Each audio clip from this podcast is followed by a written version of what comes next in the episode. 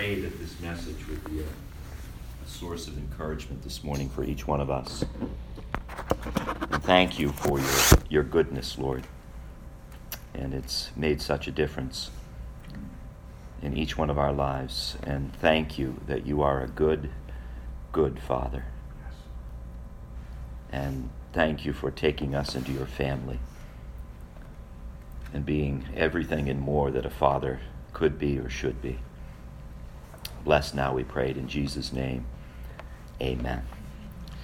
Um, if you have a Bible with you, open to uh, the seventh chapter of Joshua. Joshua, the seventh chapter. And the fact that every one of us are here this morning proves beyond a shadow of a doubt that failure in our lives doesn't have to be fatal. And the reason why I say that is because we're still here. And we have all failed. Amen. Right? Um, some of us could write a book about it. We could write a book about it. Some of us have. Amen. Right? We could write a book about it. We could teach a class about it. Uh, we were saying yesterday uh, in fellowshipping together how you never hear anybody say this. You know, you, you hear people all the time saying, Well, you know what? I learned, and I learned the hard way. When have you ever heard anybody say, I learned the easy way? it was really easy. No trouble, no problems, no setbacks, no difficulty. We don't learn the easy way, we learn the hard way. And usually the hard way involves some kind or some measure of failure in our lives. But isn't it good to know that God knows that? We need to know that. And I think the reason why so many churches um, and so many chairs in those churches are empty today is because failure has taken people out. Failure has um, caused people to derive an identity from the nature of their failure. They believe, you know, it's one thing to fail, it's another thing to be a failure. And to have that as your identity. God said that failure in our lives does not have to be final, it doesn't have to be fatal. And when it's fatal, people don't want to draw near to God because they cannot believe that God could ever accept them on the basis of their track record, what they've done or what they haven't done. Um, today is Sunday, and of course, across a country, football is big. It's right. It's awful big right here in Texas too. But um, back in, I want to share this story with you. It was back in 1991. Some of you were, could remember this, but maybe you don't. Um, it was uh, the story of a, a, field goal kicker for the Buffalo Bills. His name was Scott Norwood. And the Buffalo Bills, they had a reputation of going to the Super Bowl. I think they did four times. Four times they went to the Super Bowl. Four times they came up empty. Can you imagine that? I mean, they had one of the greatest quarterbacks in history, and he was a phenomenal leader on, on the uh, you know on, the, on the, the field, and he was just an amazing. They had a great coach, great team. Four times came up empty. But in 1991, well, you got to remember something about the city of Buffalo. They hadn't won a major sports championship since 1965. So finally, they're close. Finally, it comes down to this in the Super Bowl game. All the field goal kicker has to do is kick a short field goal, and they win. They finally break through. It, it happens. Well, um, the clock, you know, dwindled down to the final seconds. The television cameras showed you Scott, uh, Scott Norwood on the sidelines, you know, practicing his field goal game. And it was a short field goal, maybe within 20 to 30 yards just a chip shot for a, a seasoned field goal kicker like him. Well, they're playing the New York Giants, so it's an all New York Super Bowl, right? New York Giants versus the Buffalo Bills. And uh, 37, again, yeah, I think he made, what was it, 34 of 37 field goals from that range during the season. So everybody's thinking it's, it's automatic. And then the whole world watched as he kicked the field goal and he missed it. Wide right. And by the time he, you know, he looked up from kicking the football, it was just kind of moving off to the right, and sure enough, you know, the wrong sideline erupted. It was the New York Giants sideline. They had won the Super Bowl. Uh, all of Buffalo groaned. and, and this is what the headline read, uh, read like in the Buffalo newspapers Wide to the right, the kick that will forever haunt Scott Norwood. Wow. Can you imagine? I mean, it's not like he could say, hey, you know, uh, that didn't turn out so well. Can we try it again? Can I get a do over? You ever, you ever approach life and, and you know you make your worst possible mistake and you just kind of wish like could we just rewind the tape could i try that again could i reach a different outcome is it possible and and the answer is no the children of israel here in joshua chapter 7 they had just came off this amazing victory god gave them the walled city of jericho i mean they didn't fight and take it god gave it to them just like he said he would they move on to the next part of the conquest as they move into the promised land. And of course, we know what happened. Somebody disobeyed the explicit instructions that God gave them when they went into Jericho. He said, Listen, I don't want you to touch anything in Jericho. I don't want you to take anything from Jericho. No spoil. Don't touch the gold. Don't touch these very rich, expensive Babylonian garments. Just stay away from it. And I know that people could say, well, why would God do that? Why not, if you defeat your enemies, why can't you partake of the spoils? I think right from the beginning of the children of Israel moving into the promised land, you know what God was trying to set a precedent? It was this I don't want you to trust stuff. I don't want you to trust anything except me. And if they after defeating Jericho, could take the spoil and have the gold and have the Babylonian garments, maybe they could say, wow, this is good stuff, you know.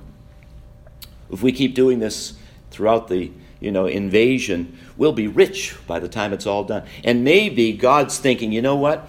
That might be true, but you would end up trusting stuff instead of me. So he forbid it. And I think with good reason. But somebody disobeyed God. Achan was his name. He took the gold, he took the Babylonian garment, hid it in his tent, thought nobody would find out about it. And uh, of course, it was the means whereby the children of Israel stumbled in the next part of the conquest. They go to a small town. Joshua once again sent out a little reconnaissance mission, sent out some spies, says, Now go to the town of Ai and spy out that city and see what needs to be done before we make our next move in the invasion. So Joshua sent men in verse 2 from Jericho to Ai, which is beside Bethaven, on the east side of Bethel, spake unto them, saying, Go up, view the country. And the men went up and viewed Ai. They returned to Joshua, and they said, Don't let all the people go up. Maybe send two or three thousand to go up and smite Ai. And make not all the people to labor there, but just a few. So there went up about the people 3,000 men and then they fled before the men of Ai. And the men of Ai smote of them about thirty six men, chased them from the gate even unto Shebarim, and smote them in the going down. Wherefore the hearts of the people melted, became as water.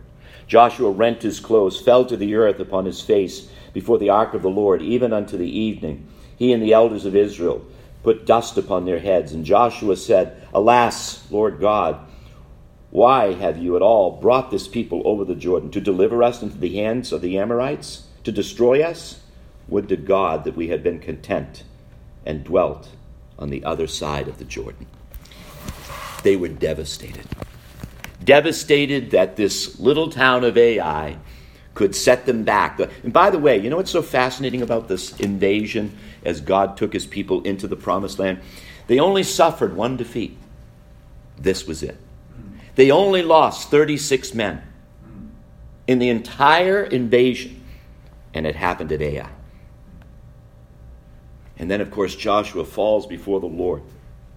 I think, you know, Scott Norwood could really identify with Joshua. Can, can we try this again? And, you know, he's thinking, no, that's it. it. It's the way it's happened and the way it's turned out is the way it's going to be. And then Joshua's prayer as he falls before the Lord, it's right out of the common book of complaint, right? Lord, why have you brought this people over the Jordan River at all? What it, it, did you do this to destroy us? by the hand of the Amorites? Is that why you did this? Because remember, Joshua spent his whole life up to this point making field goals. Right? He was chosen by Moses to go in and to spy out the land in the very first occasion when Moses spent, sent those spies in, right? So, you know, he, his career has always been a, a storied career, a great career, a sparkling career. He shows courage when he steps up as a spy for Moses. He assumes the mantle of leadership when Moses dies. Uh, he didn't hesitate at the Jordan River. He didn't flinch when it came to defeating the people of Jericho. And now he suffers this amazing setback. I mean, you know, that means not only are all of the people looking at Joshua and thinking, mm, maybe he isn't the guy we thought he was. Maybe he's not the qualified leader we hoped he would be. He's failed. He faulted in front of his people, in front of his army, and in front of God. Incredible. And then, no doubt, can you just imagine? He must have begun to hear the voices. What are the voices? The voices of self doubt, fear, insecurity, failure. The same voices that dog us as we make our way through life, right? When you hear, like, you know, uh, you, you lose your job, uh, you're not wanted in the workplace any longer. You fail the exam. You drop out of school. The marriage falls apart. The business goes bankrupt. When you fail, you just start to hear those voices. You're not the Christian you thought you were. You know, why would they want to have you in their ministry when your life is just riddled with failure so often? Those voices, they are hard to deal with, unless, of course, we counter those voices with what God has to say about failure. Because failure finds everybody, right? I mean, I don't care who you are, unless you are a cadaver, you are going to fail, right? Bottom line, it's that simple. And nobody, here's the interesting thing everybody talks about failure. And, and everybody talks about how to succeed. But do you ever hear anybody talking about how to succeed at failing? Has anybody ever written the book about how to succeed at failing? Well, praise God, He has. God has. He's written the book. And the book is How to Succeed at Failing and how failure doesn't have to be fatal in our lives. It doesn't have to take us out. Listen, to be very candid and honest with you this morning, there would probably be maybe two, three, four, five, I don't even want to keep going with the number, of events that have taken place in my life that should have taken me out. But if not for a finished work message, if not for an understanding of the grace of God, if not for sitting under the teaching of the message of the gospel of the grace of God, and that God, as we've heard so often, God, people say God is the God of the second chance. I would say to the preacher, keep going, because he's the God of the third chance, and he's the God of the fourth chance, and he's the God who says, you know, that we're going to be forgiven not seven times as Peter, remember Peter said to Jesus, he came to him and said, Lord, my brother sinned against me. How many times should I forgive him? And then I, I think Peter hoped to impress Jesus by saying, How about seven times? Because under the law, you know how many times you would forgive your brother? Three times. So here comes Peter and he says, Lord, how about if I double that and then add one for good measure? How about almost as if Jesus is going to go, Peter, wow, this you're setting a new standard here. This is incredible. I've never heard anybody talk like this. You must be the author of grace.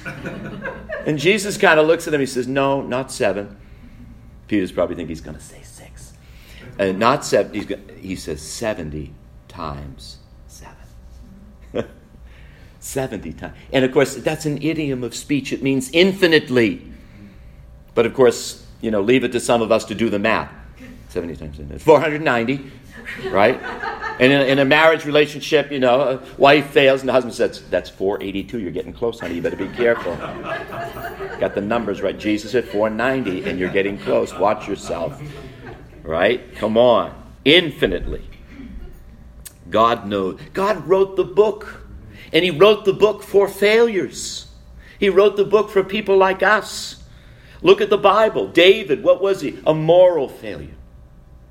It's in black and white. Elijah, an emotional train wreck.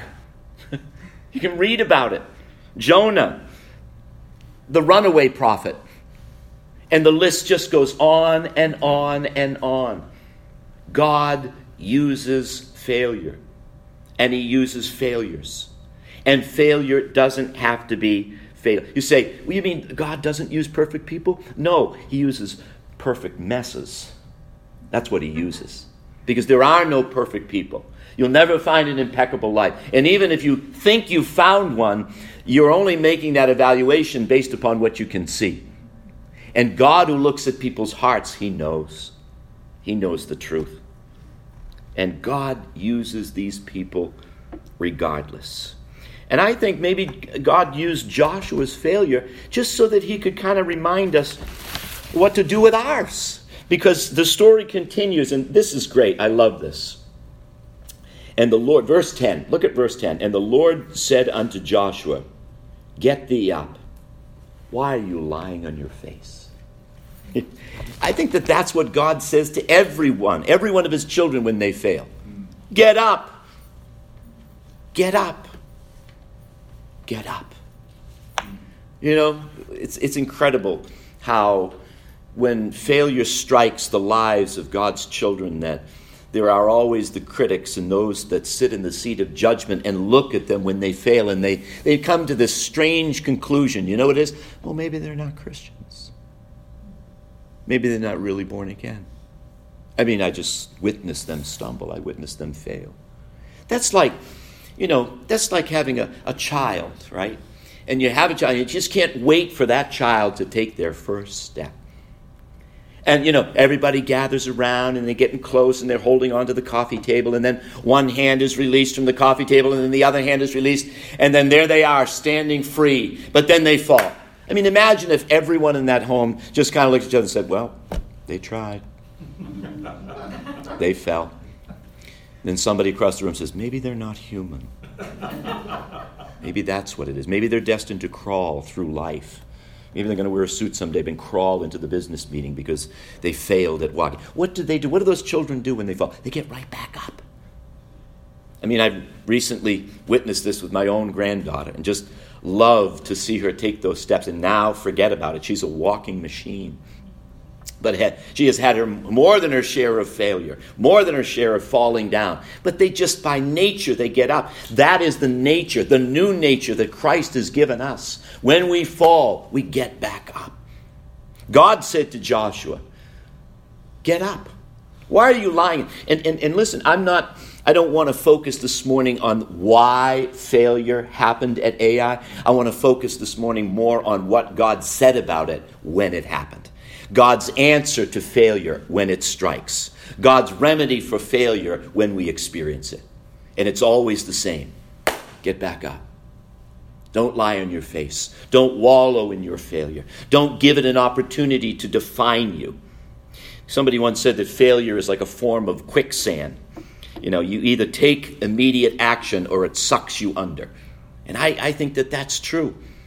We've got to move on as soon as we are able to. And I know that some failure strikes us in a much deeper way than some other forms of failure. But when it strikes, we've got to isolate it. We've got to say, listen, I still have a future.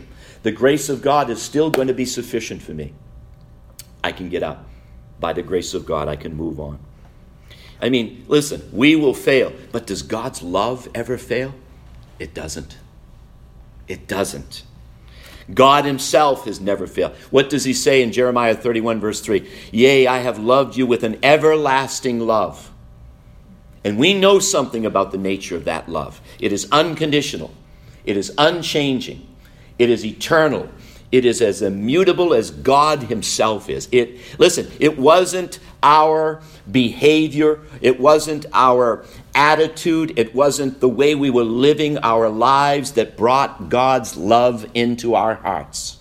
It was the fact that He loved us. And if our behavior didn't invite God's love into our lives, then our bad behavior is not going to drive it out. It's that simple. It's just the nature of God to love us. So we need to face failure with faith in God's goodness. That's why I love that song. You're a good, good father. I mean, you just want that song to deeply penetrate your soul, to be reminded of just how good He is.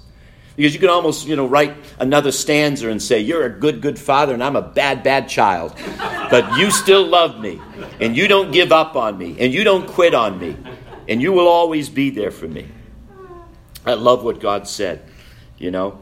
He said to Joshua, Rise, you and all this people. He reiterated it. And I'm going to give you. He already said it, uh, you know, so many times, but he just wants to reiterate. I'm going to give you this land.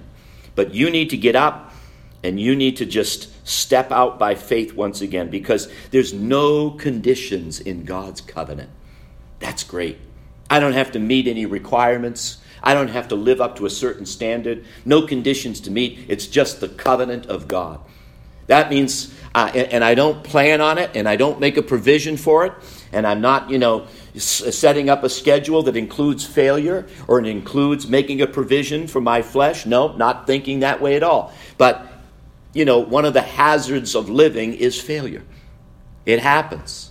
And when it does, we just need to hear God say, Get up. Get up. Why are you lying in your face? Why are you only thinking about what's happened to you? Why are you rehearsing it over and over and over again? I don't have any fine print in my promises, God says. No, no performance language, if you will. God's a promised land offer, think about it, doesn't depend upon our perfection. It depends upon His. Depends upon Him. His promises. And what did He keep saying to the children of Israel? I'm going to give you this land.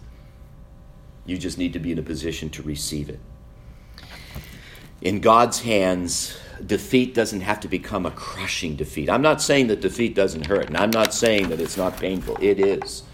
And maybe it's supposed to be. Maybe it's kind of a reminder to us that we don't want to live our lives like that. We don't want to live with that kind of pain. We don't want to live with that kind of heartache. But I love Psalm 37, verses 23 and 24. This is so good.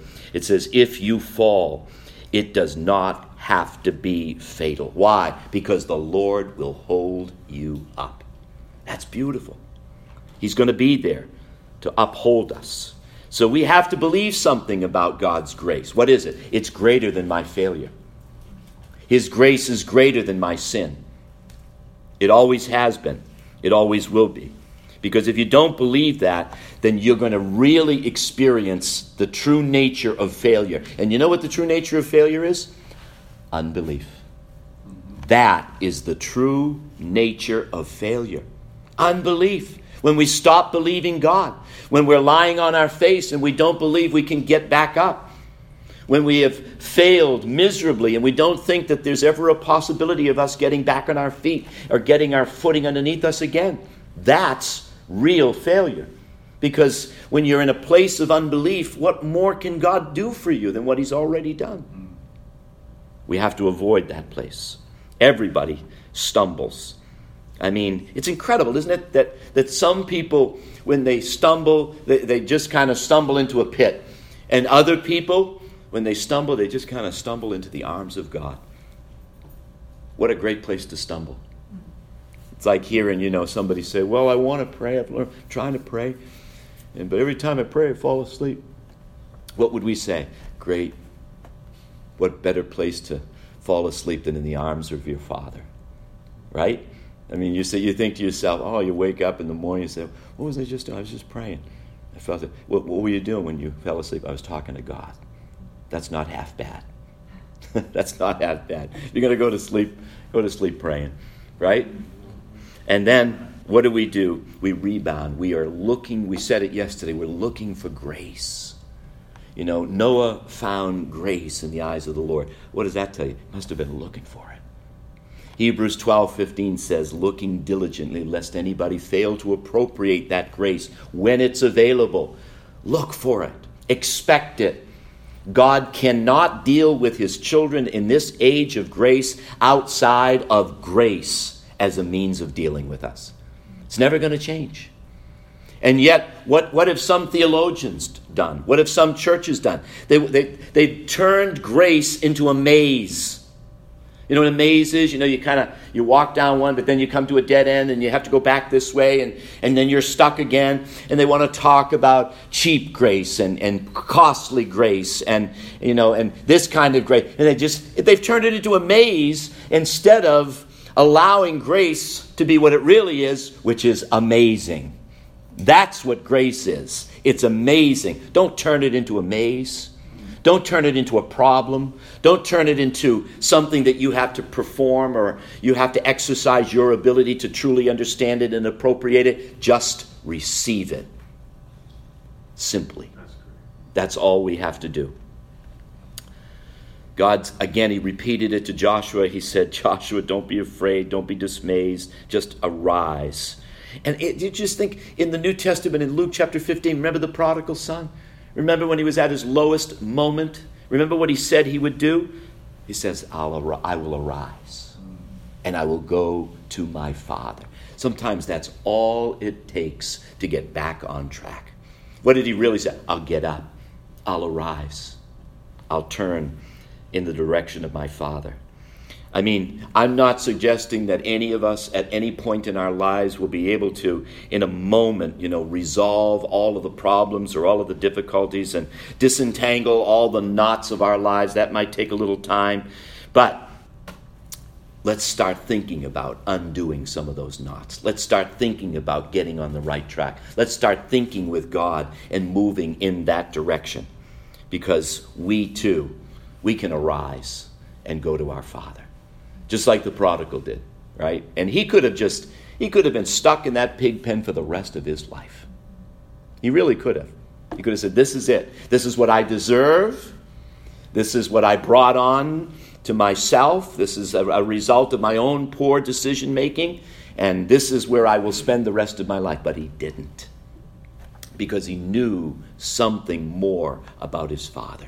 And that's what makes you and I arise. That's, that's what makes you and I get back on our feet. That's what makes you and I get up off of our face. We know something more about our Father. So, again, I love it. You keep reading this book of Joshua, the eighth chapter. You know what God does? He goes, let's go back and revisit Ai all over again. But this time, acknowledge me. This time, consult me. Because, you know, it's interesting. They didn't consult God. I mean, they came off of the victory at Jericho almost as if, like, wow, we just did that. We're amazing. We're awesome. They kind of patted themselves in the back and said, let's go knock out this other little town. They didn't do anything, God did it for them. He gave them Jericho. All they did is, by faith, follow the simple instructions. Sometimes we can just start thinking, wow, I'm, I'm on a roll. I'm really something. Well, expect to just fall flat on your face when you start thinking like that. Learn the valuable lesson. And then, of course, you know, God just kind of regroups them and He says, you know, when, when you went out the first time, you took a small unit with you. God says, this time I want you to take more men. The first attack involved no tactics. God says, I have a strategy. And then you just kind of follow God's clear instructions, or to say it in a different way, we acknowledge Him in all our ways. And then He directs our paths. And the result is always the same victory blessing. And then, like Joshua, we just kind of we end up wondering at the God of the second chance. We say, "Wow, I cannot believe that I was able to do that again." Just like Peter, you know, he's out fishing all night long. Jesus steps, you know, he steps out on the shore and he says, "Peter, cast your net on the right side." Come on. You know, you come into my boat and you tell me how to fish. Do I go into your carpenter's workshop and tell you how to make things? You know, why are you telling me? I'm an expert. I know what I'm doing. So he said that he did say, he said, We've been out here all night long, caught nothing. Nevertheless, at your word, I will let down the nets. And what a catch. What a catch that day. Just because he was, you know, reluctantly maybe, but he said, Yeah, okay, I'll do it. I'll try it again. I'll try it again your way. And when we try it again his way, the results are always so dramatically different. I think failure may only be fatal if we don't learn anything from it when we've been there the previous time. But we learn so much. And like we said at the outset of the message, you know, yeah, maybe we did learn the hard way, but I'm so grateful that we learned. I'm so grateful that we've grown. I'm so grateful that we have a deeper understanding of the nature of God. So grateful that we have a, a deeper understanding of the depths of God's grace and His love for us. That's what we learn. That's what we learn. We keep coming back and we keep hearing about a God who refuses to let us go and refuses to give up on us and was, will always be there for us. Put the past in the past and leave it there. And maybe do it again God's way, acknowledging Him, trusting Him. You walk through life, and, and if all you're occupied with is failure, it kind of makes you walk with your head down, doesn't it? Always does. What does God say? Just keep your head up. Uh, set your mind, set your affections on things above, not on things here below. And then you know what? The great news is we will be able to celebrate again in the future. We'll be able to smile again in the future. We'll be able to laugh again in the future. We'll be able to do all of those things because sometimes when failure strikes, we think, I don't know if I ever will again. I don't know if I'll ever be happy again. I don't know if I'll ever smile again. I don't know if I'll ever be able to look at other believers the same way again. And then we just, you know, God says, really? It's going to change. And the good news is here's the good news. I'll close with this. The Buffalo Bills flew back after the Super Bowl, back to Buffalo, and there were thousands and thousands of loyal fans waiting for them. I think it was maybe 10, 15,000 people waited for them at the airport. And the mayor was there, and they just say, "Listen, we support our guys. You know, we, nobody likes the outcome. Nobody likes to go to the Super Bowl and lose. But hey, at least we were there." And they celebrated their team as they came off the plane. They had a big platform set up there at the airport, and and then they started to hear the chants. We want Scott. We want Scott. you know, it's like, and he was in the back. He was in the background in the stage. He didn't, he didn't want anybody to see him. And he thought to himself, yeah, they want me. They probably want to hang me. That's what they want. They want to have the, a public execution right here at the airport. And when he, when, when he stepped forward, he was kind of, you know, pushed out to the front by his teammates. He got just a rousing ovation. But it was almost like, yeah, you, maybe you missed the kick, but we want you to know you're still part of the team. And they, and they kind of loved him. And you know what he said? It just made all the difference in his life. Made a, and you know, I, we think, oh, that's, you know, that's just sports. That doesn't matter. Yeah, but it mattered to him. It was his greatest failure. And you know, I, I can really identify with it because um, there was, and I think we mentioned it the other night, you know, being a, a Red Sox fan most of my life, you know, uh, the closest we ever came, there were several times when we came close to winning a world championship, but the closest we ever came was 1986 against the New York Mets. I mean, we, we had the game. All uh, the first baseman, whose name was Bill Buckner, had to do was to just, just field the ground ball and then take maybe three feet to step on the bag at first and game over. We win the World Series. And the ball went through his legs. It extended that game six to game seven when the New York Mets came back from behind and won the World Series. We were, we were, we were just devastated, but not nearly as devastated as Bill Buckner was. And um, it wasn't until several years later, a few years later, that Fenway Park, which is the storied park where the Red Sox play baseball, celebrated its 100th, 100th anniversary.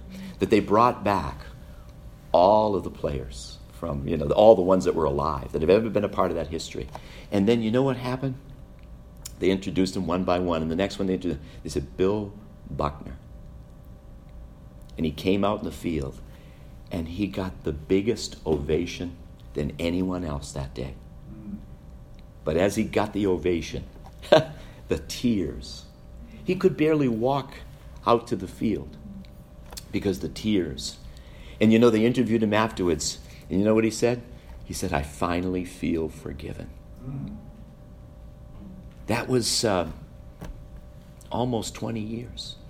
20 years he lived and embraced the nature of that failure. 20 years he had to hear everybody joke about it, laugh about it. 20 years of knowing he broke the hearts of so many New Englanders.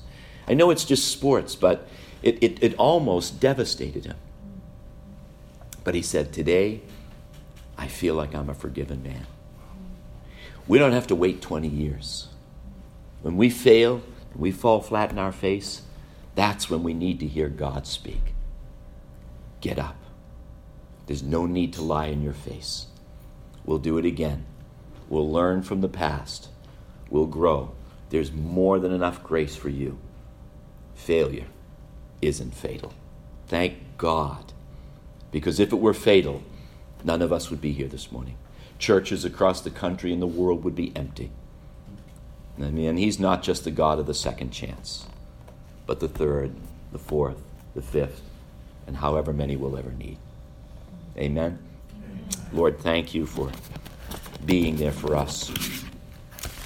And not just when we're good, not just when we're faithful, not just when we're believing, not just when we're consistent, but when we've stumbled, when we've failed, when we've sinned, when we've actually gone out and made a provision for our flesh. Even then, you stand ready to restore us, to forgive us, to cleanse us, to give us another opportunity, reminding us that though we fall, we will never be cast down. Though we fall, it does not have to be fatal because you promised to uphold us. You promised to keep us. And you promised never to let us go. And we thank you for that. In Jesus' name, amen.